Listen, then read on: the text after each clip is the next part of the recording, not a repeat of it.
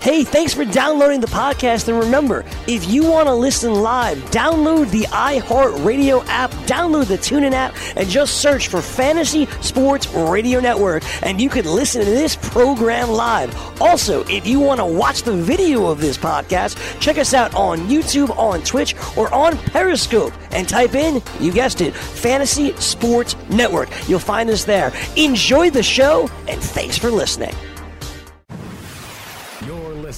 the Fantasy Sports Radio Network.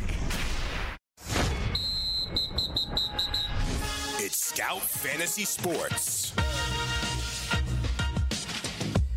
It is Scout Fantasy Sports here on the Fantasy Sports Radio Network. I am Adam Ronis here for the next two hours, taking you up until 4 p.m. Eastern in our new time slot, weekdays 2 p.m. Eastern for two hours. We're 2 to 4 p.m. Eastern weekdays started this week, and it will continue for whoever knows how long, but definitely for the immediate future. So that is the time to tune in. Of course, if you can't listen live, no worries. You can always check it out on demand anytime you want as we cover a variety of fantasy sports, helping you win money in many different areas. You can check out all my work, scoutfantasysports.com.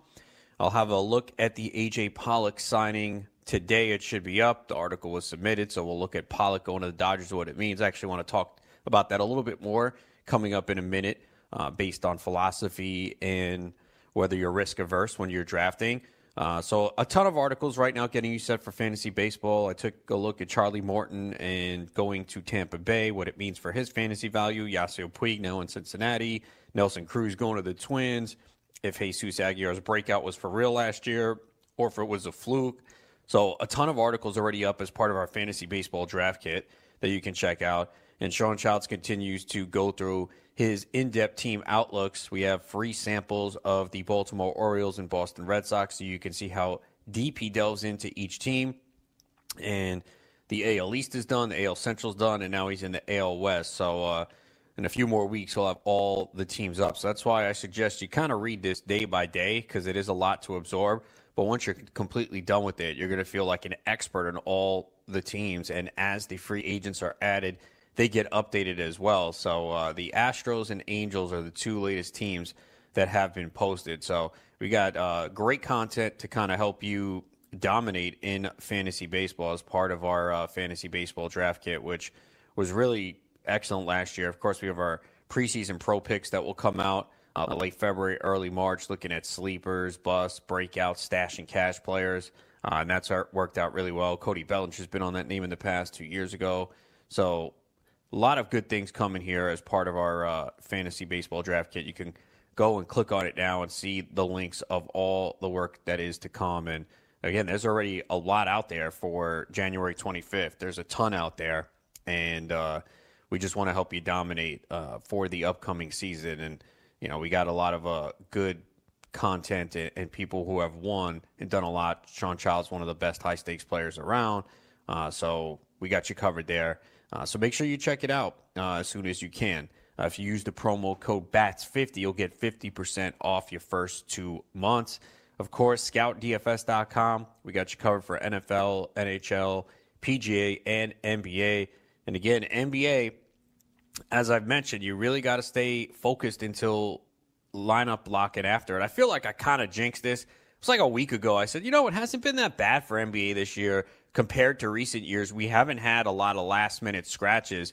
And then that day, I think it was like DeMar DeRozan after tip off. There was another player. And we've had a lot going on over the last week. So I probably shouldn't have said anything, although this is the time of the year. The, the middle towards the end of the year is when you do have a lot of the teams that are out of it, scratching players. And uh, last night was one of those nights again. Now, the lineup lock was later, but we did have a lot of news come out late, especially with the Pelicans. I mean, that really changed the slate with Julius Randle being out, Mirotic was out, Moore was out. So we had a lot of cheap guys like Darius Miller come into play. Even Elfrid Payton finally came through. We've been talking about him for weeks. Uh, you know, Jrue Holiday became a great play, and they were able to keep the game close against the Thunder.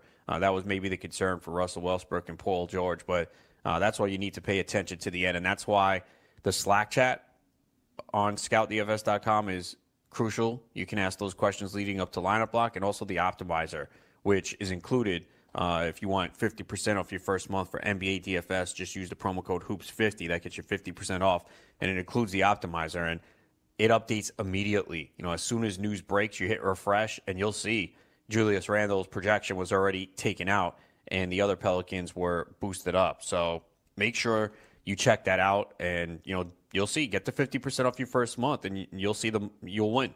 Whether it's double ups, tournaments, you're going to win money, especially over the course of 30 days. You'll easily make your money back, probably in the first night.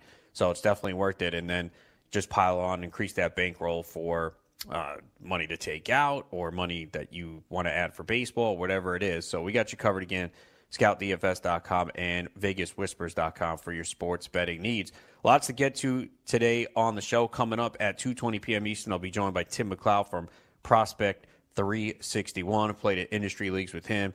Good player, so always good to talk to him. He'll be in the upcoming LABR draft where they announced the picks today believe Tim has pick number two. Dr. Roto is in that draft. I think he had pick four after Doc had pick three in the FSTA draft, which is uh, actually Doc had four in that one as well. And that draft is currently still going on. So when Dr. Roto is back next week, we will talk to him about his team and his thoughts on how he built it. At 3 p.m. Eastern, I'll be joined by Steve Gardner. Uh, he was also in the FSTA draft. He wasn't there, but he partnered with Howard Kamen as part of the USA Today sports team. He had the number two pick, so we will talk to him uh, at 3 p.m. Eastern. A lot of NBA news as well that we'll get to, but I want to kick it off talking a little bit about AJ Pollock because, in terms of taking risks in your fantasy drafts, because I think there are a lot of people who are not going to take AJ Pollock. They just want no part of him because, and this happens in all sports, people are very scared to take players that have injury risk or a history of injuries. And I understand it. It makes sense. You know, we all know that at some point you're going to be hit with injuries.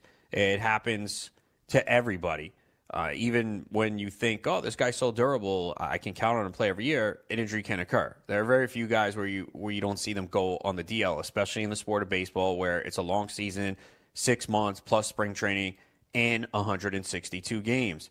So for me, a guy like AJ Pollock, it comes down to your draft philosophy. I'm willing to take a little bit more risk, not in the first few rounds. Obviously, you want stability with your first few picks as much as possible, but I'll take a chance on, on a guy like Pollock. I did it last year, and I'm trying to. Re- I don't remember how many leagues I had him. I know I had him in the Great Fantasy Baseball Invitational, which is you know an industry league. There's high stakes players in it, some uh, people in the industry, and uh, it was a 15 team league that I did last year, and I was able to win my league. I took AJ Pollock in the fifth round of that draft. So even though Pollock did not play the entire season, I was still able to win it. Of course, you need a lot of the other picks to hit. So my point is that just because you take a guy like AJ Pollock does not mean that it's going to ruin your team. And I think that's where a lot of it gets lost you, the middle rounds to the late round picks are really key. I mean, that's where you got to hit on a couple of guys that really exceed expectations. Uh, you know, and in that draft, I had a lot of guys that hit. You know, getting Trevor Bauer later on. I mean, a guy pitched like an ace. You know, Trevor Bauer and I had Jacob Degrom in round three. I mean, so that's a great tandem. Uh, my guys up top, for the most part, performed and stayed healthy. So it's a combination of factors. So I took Pollock in that league, and it looked good early on. People forget before that injury, where Pollock got hurt diving for a ball. Pollock was on pace, uh, and obviously it's a small sample. And it was just to begin the year. But when Pollock started the year last year in his first 40 games, he had 11 homers, 33 RBIs, and nine steals before the broken thumb. And I know people are saying, well, we knew he was going to get hurt. He always does. Okay, one of these years, it's possible he plays 150 games again. Uh, would you be surprised by that? No. Uh, and a lot of the injuries have been kind of fluke, sliding into home plate and uh, tearing his elbow, uh, making a diving catch, hurting his thumb. Of course, you had the soft tissue injury with the groin, but I think there's a lot of people who are just automatically going to cross Pollock off the list. I would not do that. There are very few guys in baseball capable of going 2020. Pollock is still capable of doing that. And we saw him run last year. He didn't run as much when he came back. And the numbers were down when he came back from that thumb injury. And we know that when you're coming off a thumb injury, usually it does kind of sap power. And in his last 263 at bats. He only hit 236.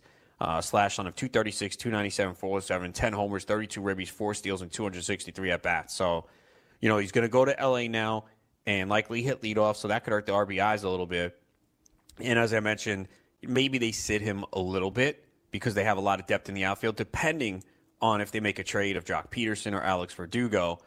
But, you know, Pollock's generally going in like the ninth, tenth round, eh, no, seven, anywhere from round seven and nine. And as I, I said previously, now that he signed with a team, you kind of have to wait a week and then sort ADP by the previous week because I think this will boost Pollock up a little bit. We saw in the FSTA that he went in round seven, and that was before he signed with the Dodgers. I've seen him go later. I think in one of my NFBC draft champions, he went last pick of round nine.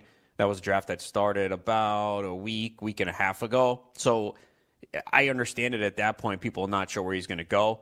And going to the Dodgers is there's some positives and there's some negatives, obviously. Uh, I mentioned at the park for LA was 11th in home runs last year, was 26th in runs. It's not as good for right handed power. But again, uh, we saw Pollock increase uh, his power last year.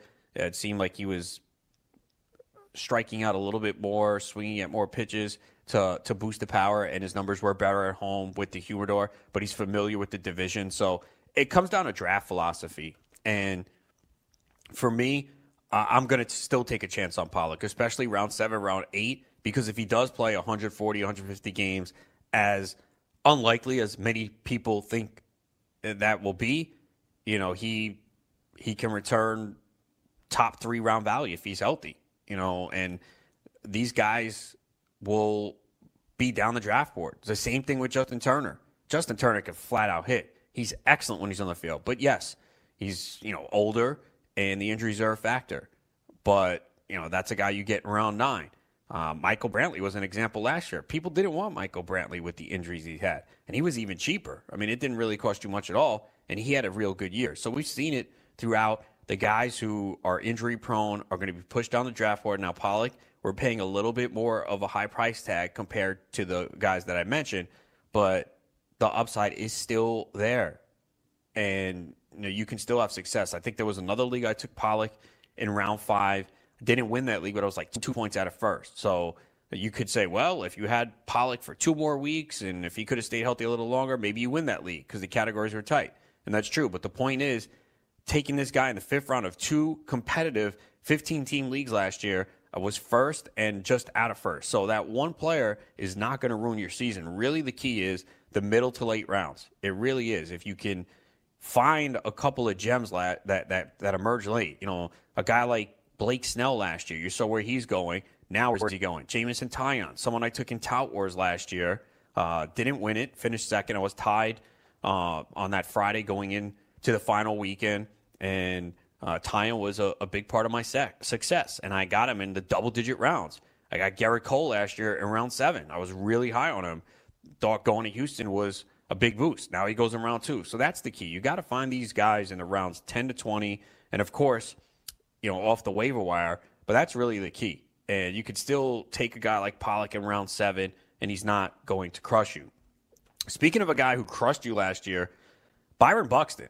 And there was a story out on The Athletic talking about Buxton adding a ton of muscle. And you're going to hear a lot of these stories now, especially as we get into spring training.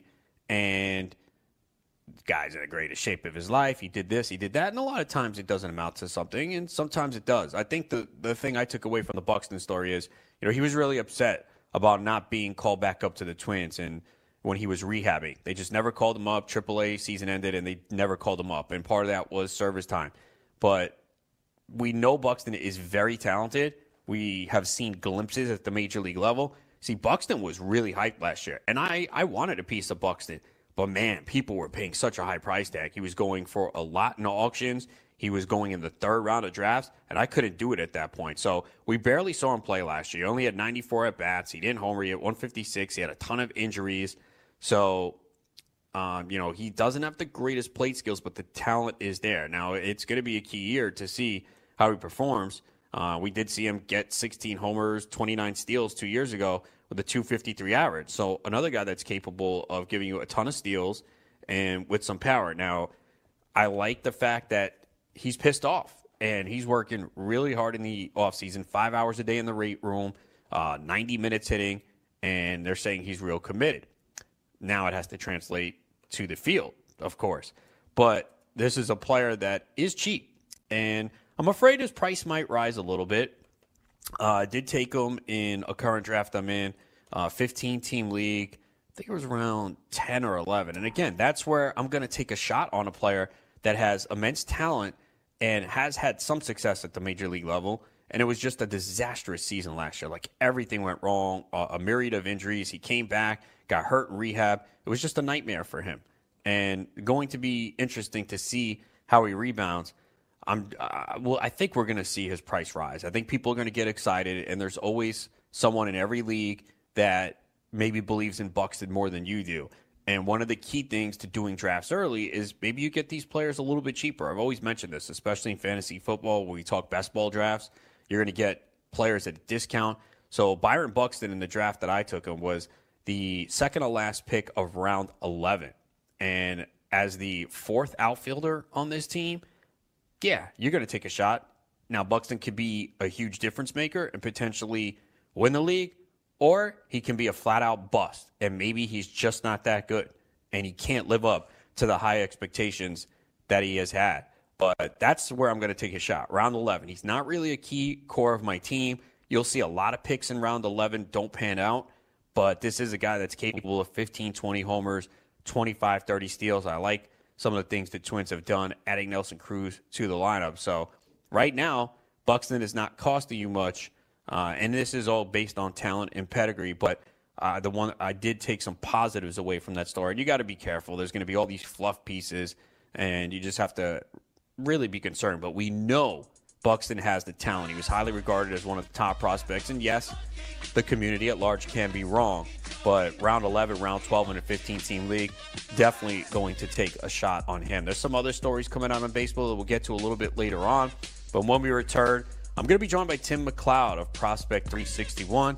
We'll talk some baseball with him when we return. It's Scout Fantasy Sports here on the Fantasy Sports Radio Network.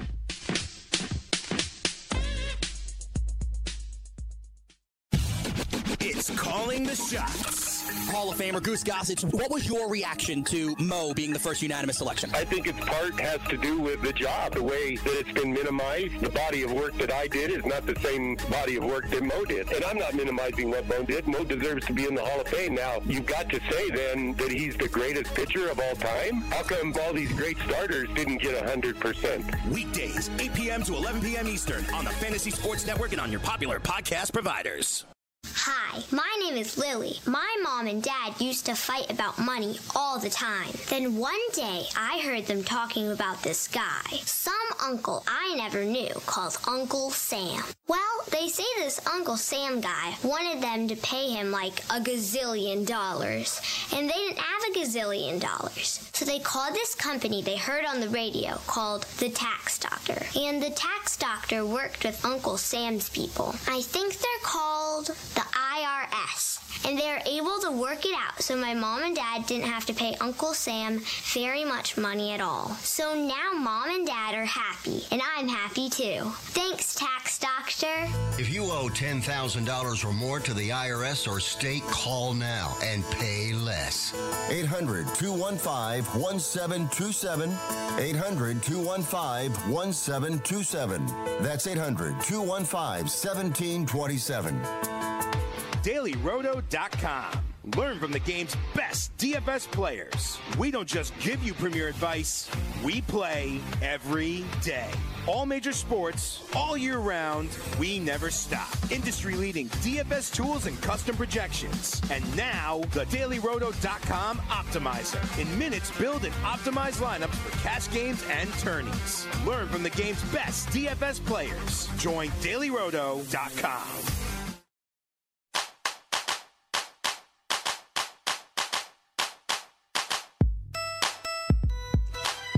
It is Scout Fantasy Sports here on the Fantasy Sports Radio Network. Adam Ronis here until 4 p.m. Eastern, covering baseball, some NBA DFS as well. You can check out All my work, scoutfantasysports.com, as we have our fantasy baseball draft kit rolling out in depth team outlooks from Sean Childs, one of the best high stakes players around. I'm taking a look at a lot of players and their new destinations and what it means for their fantasy value. Just posted an article on AJ Pollock and his value now that he's with the Dodgers. Joining me now to talk some more baseball, it is Tim McLeod, Prospect 361. Tim, what's going on? Hey, Adam. Uh, just trying to survive winter and counting down the days till spring training, right around the corner. Yeah, the games will be here before we know it, and certainly we want to see that warm weather. And I'm sure it's real cold by you. It's been cold here on the East Coast as well. Uh, some days last week where uh, felt like it was uh, negative degrees with the wind chill. Yeah, we we managed to hit minus, uh, 42 the other night. So yeah, she's been chilly. Yeah, for sure. But hopefully, the talk of baseball will warm things up. Uh, let's kick it off. And what's been your strategy so far in early drafts when it comes to starting pitching? We're seeing it starting to move up draft boards, especially in the industry leagues. It usually goes pretty high in the NFBC. But are you with a strategy that you want to get at least one or two arms in the first four rounds, or do you feel like you can still wait and get some good pitching later on? Well, I think what I'm seeing this year is I'm probably going to go with at least one ace in the first three rounds, Adam. Uh, uh, when you start looking at the strikeout num- numbers, uh, once you get past that elite group at the top, it falls off pretty quick. And I think it's fairly important that you get at least one 200 plus strikeout guys. So that means going early. I don't know how many drafts you have done so far, but have you? I, I think most people are going to say they either want the first or the second pick. Uh, if you agree with that, you could say so. But have you figured out like the best spot to draft yet? Do you find a spot that you say, you know what, to me, this has been the best one of all the drafts I've done so far? Yeah, I, I agree with you, Adam. I've I've done three or four uh, real drafts, and we've got LABR coming up in a couple of weeks. And I like I like one and two. Uh, I I really do. You can you can get a power speed guy, and coming back into the turn, you're looking at a, a top tier pitcher and a really solid bat. So uh, I'm a big fan of the early spots this year so far. Yeah, and I think that's what most people would agree if they have the option to choose. They're definitely taking the top two, where it's pretty much Mike Trout and Mookie Betts. I have seen Betts go one in some leagues, but we're seeing Trout for the most part go uh, in that top spot. I think after yeah. that, when you go to three, I mean, there's a variety of players I've seen go three. If you had the third pick and Trout and Betts are off the board, who do you prefer at number three overall? Yeah, there's there's a slew of options in there. Um, up until uh, about the middle of August, I probably would have said Jose Ramirez, but I really didn't like that September. Um, for me, I'd probably go with one of uh, Ronald Acuna or Trea Turner. Uh, both are going to give you give you power. Both are going to give you stolen bases, and stolen bases do start to dry up a little bit. So those five category guys hold a fair bit of weight for me, Adam. Yeah, a lot of people are very excited about Acuna. We can understand why. We saw what he did last year. He's mashed at every level, even coming up to the majors. He mashed. I think there are still a contingent of people out there that go, well, he hasn't done it long enough. I need to see him prove it more. Why do you feel that's not the case with Acuna? Well, you know, you, you look at the pedigree, you look at everything that he has done. Uh, I don't have any any concerns about his skills, and I don't buy into sophomore slumps. I, I really don't. Uh, the kid's got a world of talent, one of the best players in the game, and uh, I think he's going to follow through on that great rookie campaign joined by Tim McLeod. You can find on Prospect 361. Uh, it feels like there's a lot of talent in the first round, and you feel good about almost any pick, but there has to be a player or two that concerns you that you see consistently going in the first round. Who would that guy be uh, that you're worried about uh, that you see consistently going in the first round? Uh, the guy that concerns me the most is probably Jose Altuve. He's going towards the back of the first round, Adam, and – uh, you know, when, when you look at Houston and you look at the way their team is constructed, do they want Jose Altuve running? And a lot of his value is, is tied into those stolen bases. And I don't think the Astros are going to have him running wild on the base pass. So I'm, I'm very concerned with the drop off in the power and the stolen bases. And he's probably going to be one player I'll be avoiding in the first round. I agree. I know, and, and he was a player that I didn't love year after year, and he always proved me wrong. but he's not an elite power hitter. I don't even know if we could count on 20 home runs. Your point about Right. the speed is absolutely correct. If he's not getting you 30 steals, I mean, he really gets hurt. Yeah, the average is great and he gives you a high floor, but that's the problem. If he's not running, and we know he was hurt by the knee injury last year. I mean, that's why the numbers Mhm. were effective. But if he's not getting you that speed, you know, where where's the elite uh, outside of batting average? And I, I don't want to pay just for uh, mostly batting average in a first round pick. No, I, I don't either. So uh, we're on the same page with that one, my friend. Uh, how about JD Martinez? I feel like he's getting pushed down the draft board because people are so cognizant of getting stolen bases in their first round pick. And I understand. I mean, of course, you want to try and get a five category guy if you can. We know JD Martinez is really not going to run. I think he had like five steals last year. But he is so good in the four other categories. I mean, we saw him go in the FSTA at pick number 11. Like, I think that is such a steal. I mean, what is the concern of JD Martinez outside of the lack of stolen bases? Uh, he still gives you elite production in four categories. Yeah, I don't think there's any concerns. I, I think it's simply a fact that people want to try and get that five cat- category talent. And I think it's not so much as pushing JD down for any reason. It's just pushing other players that are a little bit more desirable up. And I like JD Martinez. Uh, you know, you, you look at the four categories. Uh, I don't have any problems taking him and Nolan Arenado in, in that same group. But again, it's just a case that uh, he doesn't bring that speed aspect, and I think that's driving him down. No fault of his own. That's just who he is. Uh, Miguel Cabrera, obviously coming off an injury plague season. We know that, that the guy can hit, but health is a real concern right now. Of course, he's fallen down draft boards. Do you like where Cabrera is going because he doesn't cost you much, or are you just concerned that the health is a major factor going forward? Yeah, I've seen him going anywhere from round 10 to round 14, somewhere in that range, Adam. And uh, I think at that at that stage of the draft, it's it's worth the risk. But again, you just have to you just have to when you're building your team realize that you know he's getting older. He's dealt with a pile of injuries, some personal issues, and I don't think you can pencil him in for anything heading into this year. He could be a bargain in round 10, 11. Uh, At the same point in time, you could get, get what you saw last year. Yeah, definitely a wild card there. You're just not sure with him. Uh, in a similar fashion, even though he goes higher as Josh Donaldson, now he goes to Atlanta. We saw him go in the sixth round of the FSTA draft. Is that a spot where you're willing to invest in Donaldson, or the injuries something that's going to prevent you from taking him this year? I think I'm going to be passing. And, you know, when you start looking at the fifth, sixth round, one of the things that's become very apparent to me early on is that, especially in 15 team leagues, Adam, is that the outfield thins out very, very quickly. You've got plenty of options, I believe, at third base. So, in and about where Donaldson's going, I'm probably going to be targeting a second or a third outfielder because I just feel more comfortable being that there's there's definitely a lack of depth in in that particular position. I'll go outfield before I'll go Donaldson. I think it fills fills needs better.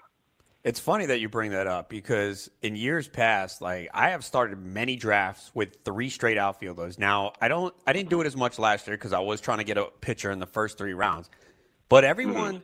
kind of thinks, oh yeah, outfield's deep. You got to start five, and in a 15-team league with all the platoons, they th- it thins out really quickly. But no one seems to really pay attention. They're so busy looking at the other positions. You know, people say shortstop. Shortstop is deep this year, in my opinion. Like. I, so I, I, outfield does thin out quicker than people think.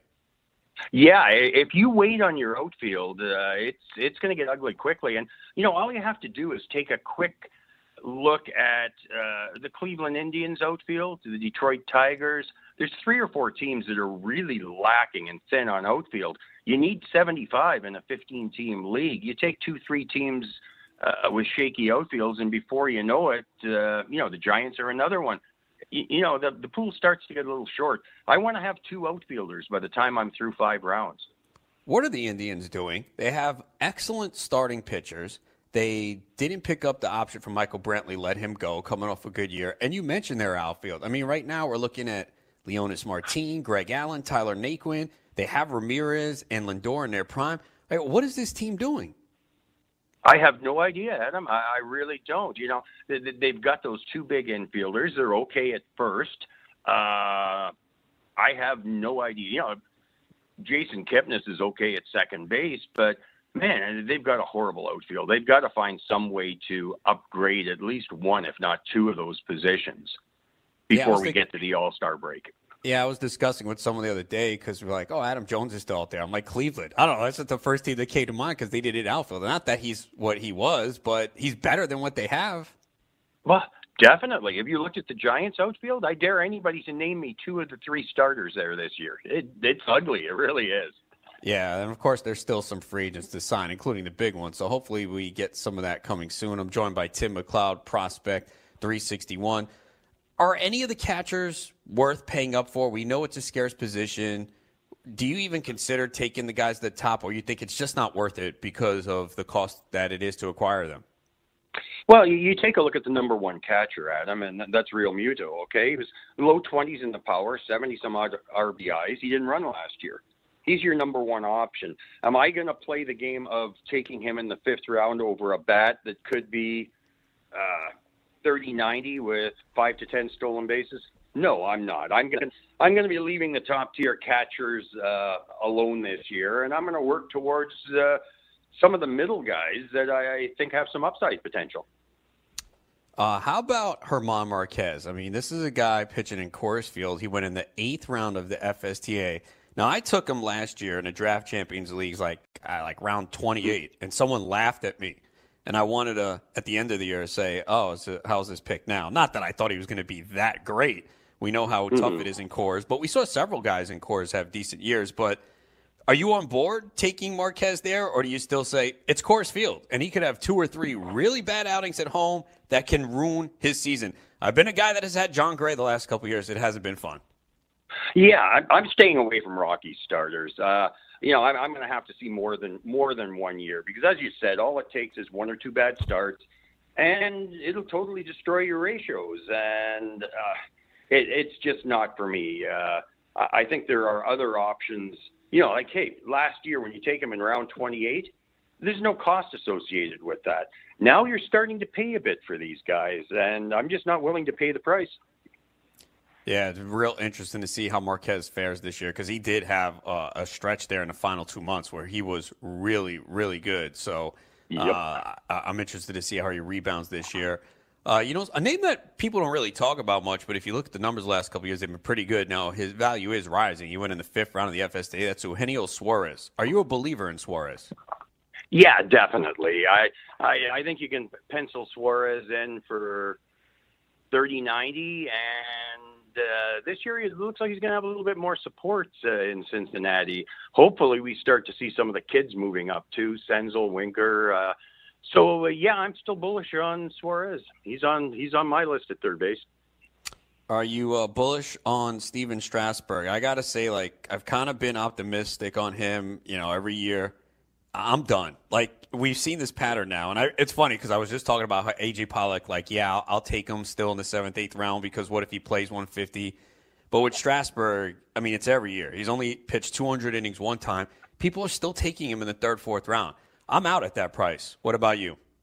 Yeah, I'm totally out. Uh, if somebody takes him in the third round, that's going to create an opportunity for me for somebody I like in the fourth, fifth. Uh, uh, I just can't uh, invest in a pitcher. His velocity was down towards the end of the year. I think, if I'm not mistaken, he was throwing a very, very high number of I'll call them junk junk ball pitches, but the fastball velocity was definitely down. You can't count on more than you know 140 innings or so. So when you start looking at third, fourth round, what's the difference between right now Rich Hill in the 12th, 13th round or Stephen Strasburg? Just more blisters, that's all. exactly. No, you know, it's when you break it down like that, people will say, "Oh, that's a crazy comparison." But realistically, yes, Rich Hill's a lot older, but maybe Strasburg pitches what twenty more innings. Is it really worth that cost? No. Uh, so, yeah, I guess I've been burned by Strasburg enough, so uh, not going to go with him. Uh, Trevor Bauer is someone I owned in a lot of leagues last year. You know, I had written that you know he could go 200 innings, 200 Ks, and you know people were kind of surprised by that because before last year he never had an ERA below four. but I think we kind of all saw the skills there, and he broke out in a big way. So it's one big season for Bauer, and he's going, you know, as one of the top pitchers in round three. Do you buy into Bauer in that spot? Was last year enough to say yes, I can get him? Yeah, as it my definitely. SP one. Yeah, it definitely was for me, Adam. I started buying. I started buying him towards September of the prior year. I saw what he did in the second half, and I bought him in all my keeper leagues, and I owned him in virtually every league last year. And uh, I'm convinced that uh, Trevor Bauer is a top top 15, 20 pitcher, and I have no reservations at all about buying in early this year. None. Yeah, now now I have I have to find the Trevor Bauer of this year, so I'm working on that because he really helped me. So uh, I got to find that guy. Uh, Definitely. Glaber, Gleyber Torres going in round four. Uh, is this the right price, or is this the Yankee hype and he's overvalued? Uh, again, you're looking at a position that's fairly deep, Adam. So I, I'm not saying it's not the right price, but again, when you look at in the fourth, fifth round, are you better off looking at other options? You know, you can fill that middle infield position in several rounds later and do very well. Um, I owned Torres in a lot of leagues last year. I drafted him late. I reaped the rewards, but I didn't pay a price for him. This year, I think I'm going to pass on that price and again focus on probably an outfielder and go a little bit later on shortstop. Real quickly, as we're running out of time, I know you follow the Japanese leagues closely. Who should we be keeping an eye on that's coming over this year? Uh, the one player that's uh, that's come over this year is uh, Kikuchi. You see Kikuchi in Seattle. Um, I do have some concerns because Seattle has said they're going to limit the workload, and let's face it, Seattle's in a rebuilding mode. Uh, quality start leagues, I'd knock them down a little bit because I don't think they're going to work them hard.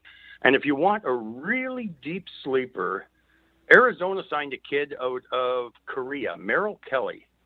Uh, he went over to Korea, could barely hit 90, came back hitting 95. Uh, good off speed stuff. So if you're looking at a really late round uh, gamble, give Merrill uh, Kelly in Arizona a look, uh, Adam. All right. That is Tim McLeod. You can find him at Prospect 361. Tim, thanks a lot for the time and uh, good luck in LABR. Thanks, Adam. Be well, my friend. All right, when we return, we'll talk a little bit more baseball, some off-season news on Carlos Correa and Matt Boyd. We'll get into that next here on Scout Fantasy Sports on the Fantasy Sports Radio Network. If you've heard of WeatherTech floor liners, you probably know that for your vehicle's floor, nothing protects better. But what about protection for the rest of your car or truck? I'm David MacNeil, founder of WeatherTech. Besides our floor liners, we design, engineer, and manufacture a wide range of automotive accessories right here in America. And just like our floor liners, everything is done to the highest standards possible. We understand what kind of investment owning a vehicle can be, so we do everything possible to help you protect it. We don't take shortcuts, and we never make concessions when it comes to quality. For everything from cargo liners to cleaning and detailing supplies to mud flaps and car covers, the one place you need to go is WeatherTech.com. So if you are familiar with our floor liners, just imagine how well the rest of our products will work for you. Learn more about our full line of automotive accessories at WeatherTech.com or call 1 800 CarMats. WeatherTech.com, proudly made in America. The morning after.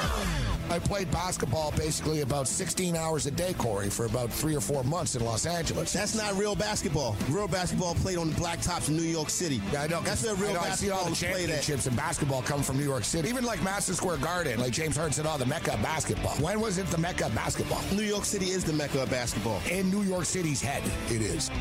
Weekdays, 9 a.m. Eastern on FNTSY Radio and on your popular podcast providers. Maurice Allen, 2015 2016 European Long Drive Tour Champion, 2017 World Number One. Me personally, I keep my game face on me all the time. Especially coming out of the bunker, leaving the range, or even leaving the course. What's your story? Go to GameFaceGrooming.com for all your athletic facial wipes and body cleansing needs.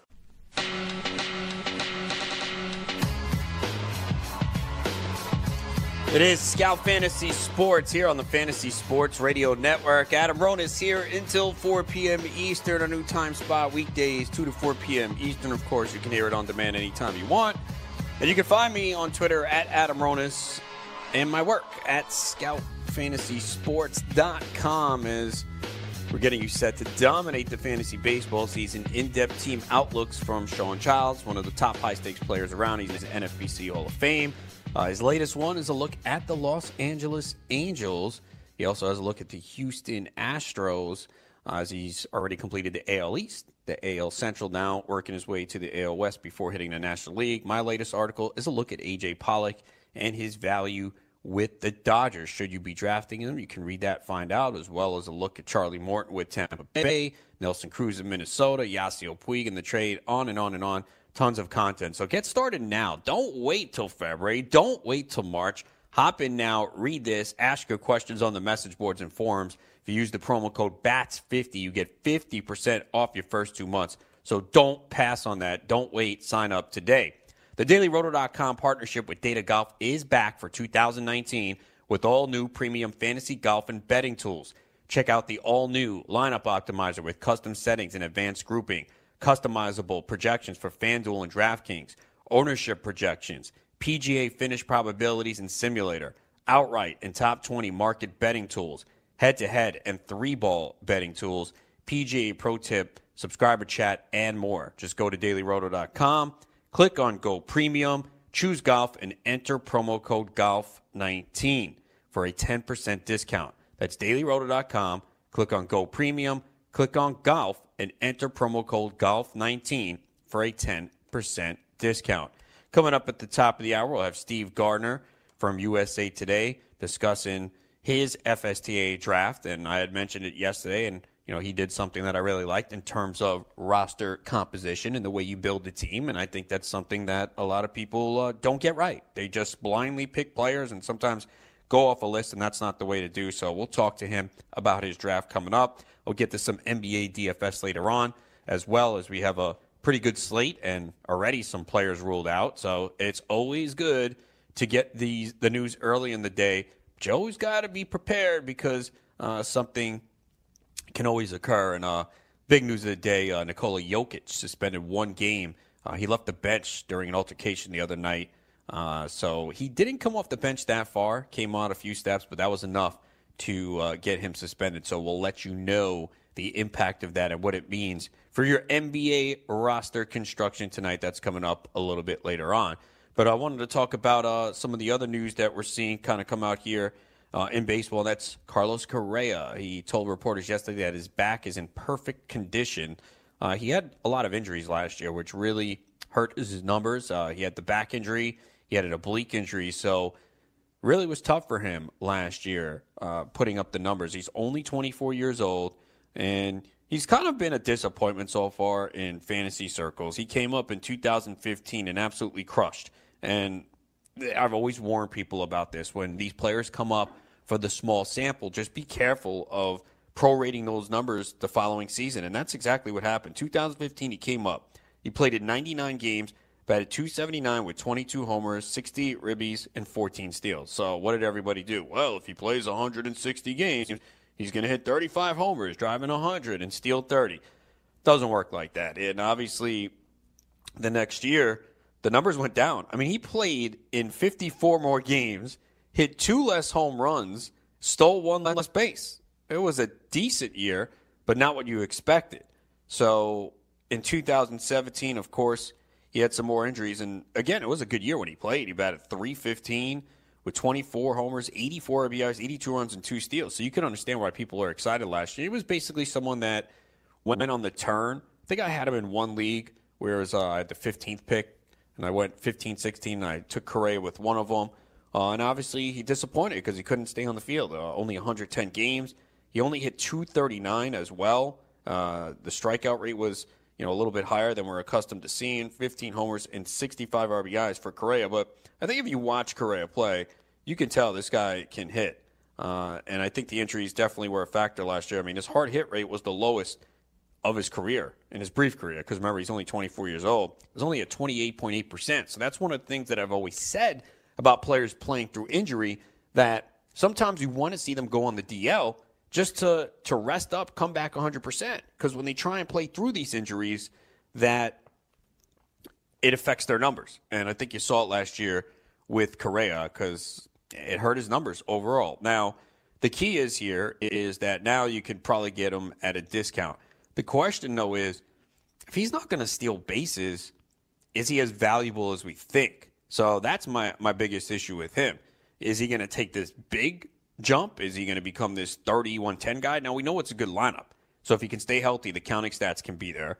Uh, his average has kind of been all over the place as well.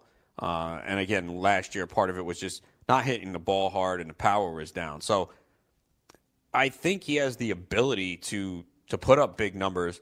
Just don't want to overpay for him now. He is pretty cheap at this point. I mean, fourth round. I definitely will take a shot depending on what I have uh, at at that point in the draft. So we saw in the FSTA, we saw him go in round four. Uh, the latest draft that I'm doing, a draft Champions League, he also went uh, in round four in that one as well. So you are getting him a little bit cheaper, but as we mentioned too, shortstop is deep this year, a lot deeper than people think. It is not a shallow position. Even with several players going in the first few rounds, you can get some pretty good shortstop in the later part of the draft. So that's why really don't worry about that position. Like I can wait on it, uh, and you could still get some some good players late. But Correa certainly has a lot of upside and a great skill set and we'll see if he's able to stay healthy and and run again. And that that's going to be one of the things because he showed in the minor leagues he could steal bases, and we saw it early on in his career with uh, 27 steals in his first two seasons. He was 27 steals and he got caught seven times, and now we've seen him barely run. Now, is that the injuries last year? Probably with the back and the oblique, but what about the year before? Uh, and it could be you know a Houston thing because you know, hitting in the middle of the lineup, and with the bats that they have, you know, do you really want him running that much, especially when he's hitting third or fourth? So that would really boost his value if he could somehow get to 10 to 15 steals. But I don't see how you can project that based on what he's done the last couple years, and probably going to hit fourth in this lineup. Uh, not much of a need to do it, although they do have guys there that can steal some bases uh, in a row. I mean, all these guys are capable. You know, we know Springer's capable, but he doesn't run much as well. And with that offense, sometimes you, you don't want the risk of those guys getting thrown out and stymieing a rally. So that is part of it. Another guy that we're hearing about uh, with some offseason change is Matt Boyd. Uh, he has lost 15 pounds pounds this offseason. He's had a health and performance coach uh, to get leaner and uh, changed his diet uh, and eating healthy and uh, said he thought he was eating healthy, but really wasn't. I think that that's the case for a lot of people. I know it's been the case for me. Like, oh, it's not been that bad, and then you see the results, and you're like, oh, okay, maybe uh, it is, and you got to change some things. So, you know, Boyd was a guy that I took in a lot of leagues last year. Took him late in drafts, uh, and he was pretty good. You know, obviously on a bad Detroit team, so nine and thirteen. But he pitched 170 innings. Uh, the ERA of 4.39 wasn't great, but not a killer in today's environment. You obviously would like better. Uh, what he really was good at was the whip, 1.16. Uh, and the strikeouts went up from years past. It not a leap, but 22.4% strikeout percentage. He allowed a lot of fly balls though, and that led to a lot of home runs. And he was hit pretty hard. But uh, if he can make a couple of adjustments, you know, he's not a guy that throws very hard. His velocity actually went down last year, but he doesn't really cost much. So uh, obviously, the team context is not great there in Detroit but definitely someone that I would uh, keep an eye on in the later rounds of drafts. Uh, another thing that I wanted to talk about was the stolen bases because it's been a big topic and we've talked about it with a couple of guests over the last few days. And you can hear people, especially when they're analyzing their drafts, they're real cognizant of getting the steals early. And you're seeing it. Look at this draft that I'm in right now. Okay. And look at all these picks. Mike Trout goes one. Not surprising, right? He gives you steals and everything else. Mookie Betts goes two. Not surprising. Across the board, the steals are there too. Jose Ramirez goes three. And I know that it was touched upon. Uh, Tim McLeod mentioned that he had Ramirez three, but the August and September concerned him. He was really bad down the stretch. There's no question about it. But overall, it's been two good years now. He gives you stolen bases. Ronald Acuna goes four. He gives you stolen bases. Christian Yelich goes five. He gives you stolen bases. Now, again, these are not picks just based solely on the stolen bases, but these are guys that really could help across the board. But you're seeing the need to get stolen bases early in the minds of a lot of drafters. Max Scherzer goes six, Francisco Lindor goes seven. Uh, I would take him at three, and uh, this is another exa- example of how if you're picking your your spot or you think you're going to get someone in a certain area, you can't be so sure. We've seen Lindor go three. Here he goes to seven. Uh, and, and I, I would really love Lindor at seven. 25 years old. He was 38 25 last year, 33 15 the year before. You're getting double digit steals. You're getting an average in the 270s, 280s. It's now two years of 30 plus home runs. Even hitting the leadoff, he still had the 92 ribbies uh, at times. Uh, you know, hit other spots in the order, but probably probably going to hit leadoff the way this team is built right now, depending on what they do. But we've seen the power building. So Lindor is definitely a guy I would love at three. Get him at seven is great, but that's another guy that's getting you speed. At eight, Trea Turner. So that's where you have to make that decision with a guy like JD Martinez. I think in other years you would see JD Martinez go three or four, but people are just so aware of getting the stolen bases with that first round pick that the guys like Martinez and Arenado are falling down draft boards. And JD's just a stud, man. So, uh, yeah, you're not going to get the speed, but look what he did last year 111 runs, 43 homers, 130 RBIs, two straight years of at least 43 home runs. The team context is great there in Boston. Uh, and batted 330. Now, I don't think we expect 330 again, but he's a 300 hitter, and he's been doing it pretty much every year since he changed that swing after the Astros let him go. One of the few mistakes Astros have made in recent years. But you see Martinez fall to nine, then Bregman goes 10. We know he can steal bases. So it's pushing guys like JD Martinez and Nolan Arenado down the draft board. I mean, Nolan Arenado in this draft went 13. And and it's pushing guys up that, that get speed on the turn, 15, turn, 16 picks.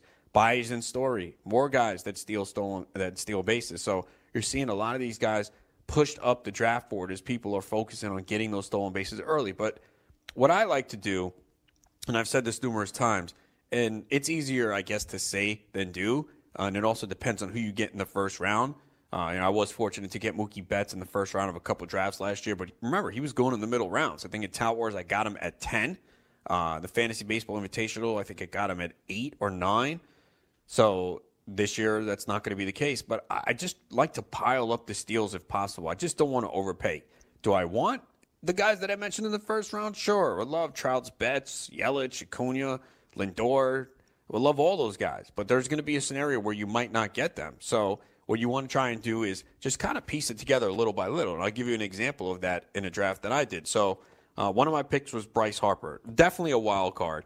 You know, the thing is, he's going to, he's falling in the second round now. So I'm more willing to do that. I'm still kind of mixed on him just because we've seen him all over the place. We don't know where he's going to play, but he does have the ability to steal bases. You know, he had 13 steals last year. He had 21 two years ago. Obviously, didn't run much in 2017, but give me 10 to 15, certainly possible. So right there, okay, you have some steals. Uh, next pick was Cody Bellinger, and Bellinger's a guy that disappointed last year after the great year but he had 14 stolen bases last year. So he's going to run a little bit. So right there, potentially 30 stolen bases. Later on, got Wil Myers. Uh, we know Wil Myers is going to run, obviously. He's got to stay healthy. That's been a problem for him, but you're not paying a high price. Uh, Myers had 13 steals last year and only 312 at bats. Two previous years, 28 and 20. So pencil in 15 to 20. You see that they're already adding up. Then later on, as I mentioned, Byron Buxton. That's a wild card. You know, that could be five and he gets sent down, or it could be 30, 35, maybe more. So that that's going to be the real wild card. But again, you're not overpaying for them. Am I going to be first in the category? No. Uh, Willy Adames was another one that I got later on as well in this draft. So that's what I try and do. Is just kind of if I pile them up uh, and piece it together. You know, Adames maybe get you 10 to 15 steals. So they all add up. Is it going to put you first in the category? No. But you don't need to win every category. And it's also not forcing me to sacrifice severely uh, in the early rounds, as you'll see teams do uh, getting a Mallex Smith. I mean, Mallex Smith went in round seven of the FSTA draft. You're not getting power, you're not getting RBIs, and you know, runs are a question mark too. And I, I don't know if it's the same, but we saw this last year, late in the year, with a guy like Delino DeShields, and people were paying a high price for him to get those steals, and it didn't work out. And I'm not saying it's going to be the same thing, but it kind of is reminiscent of what happened. And I just don't want to be in a position there where I'm pay- overpaying for that one stolen base guy that's you know doesn't really help in other categories. And you know I'll figure it out. And it's also different too in leagues with trades and waiver wire pickups. Of course, you can always trade for speed uh, if you're playing in a high stakes league like the NFBC, obviously you have to be more cognizant there and become more aware of what you're doing. You know, Mallex Smith did have 40 steals last year and 480 at bats, but two homers and 40 RBIs. And the average was was good at 296, but man, the two homers and 40 RBIs is just too much for me to sacrifice just for that stolen bases. You know, I, I feel like I'll kind of always figure it out somehow along the way just feels like it's a high price to pay. You know, maybe a little bit later on, getting a guy like Amed Rosario. We saw him steal quite a bit in the second half, and he won't be as pricey.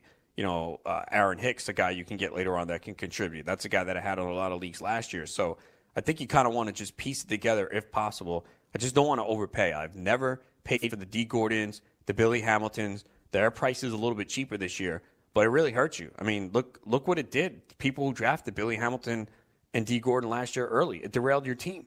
And it's just not the ideal way to set up. So don't overpay for these guys that are pretty much relying on speed because if they have an injury, whether it's a hamstring, a groin, or something, and they can't run, what good are they to you? So you just want to try and avoid these one category guys as much as possible. I just don't think it's conducive for success.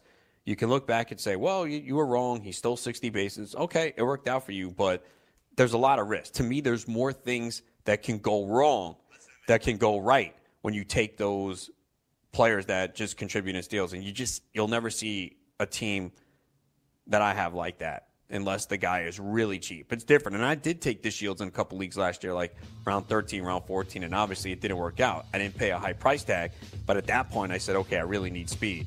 But these guys, with the lack of steals, are going way higher now. You're talking rounds five, six, seven, eight. To me, it's just not worth it. When we return, I'll be joined by Steve Gardner from USA Today Sports. We'll talk about his FSTA draft. When we return, it is Scout Fantasy Sports here on the Fantasy Sports Radio Network.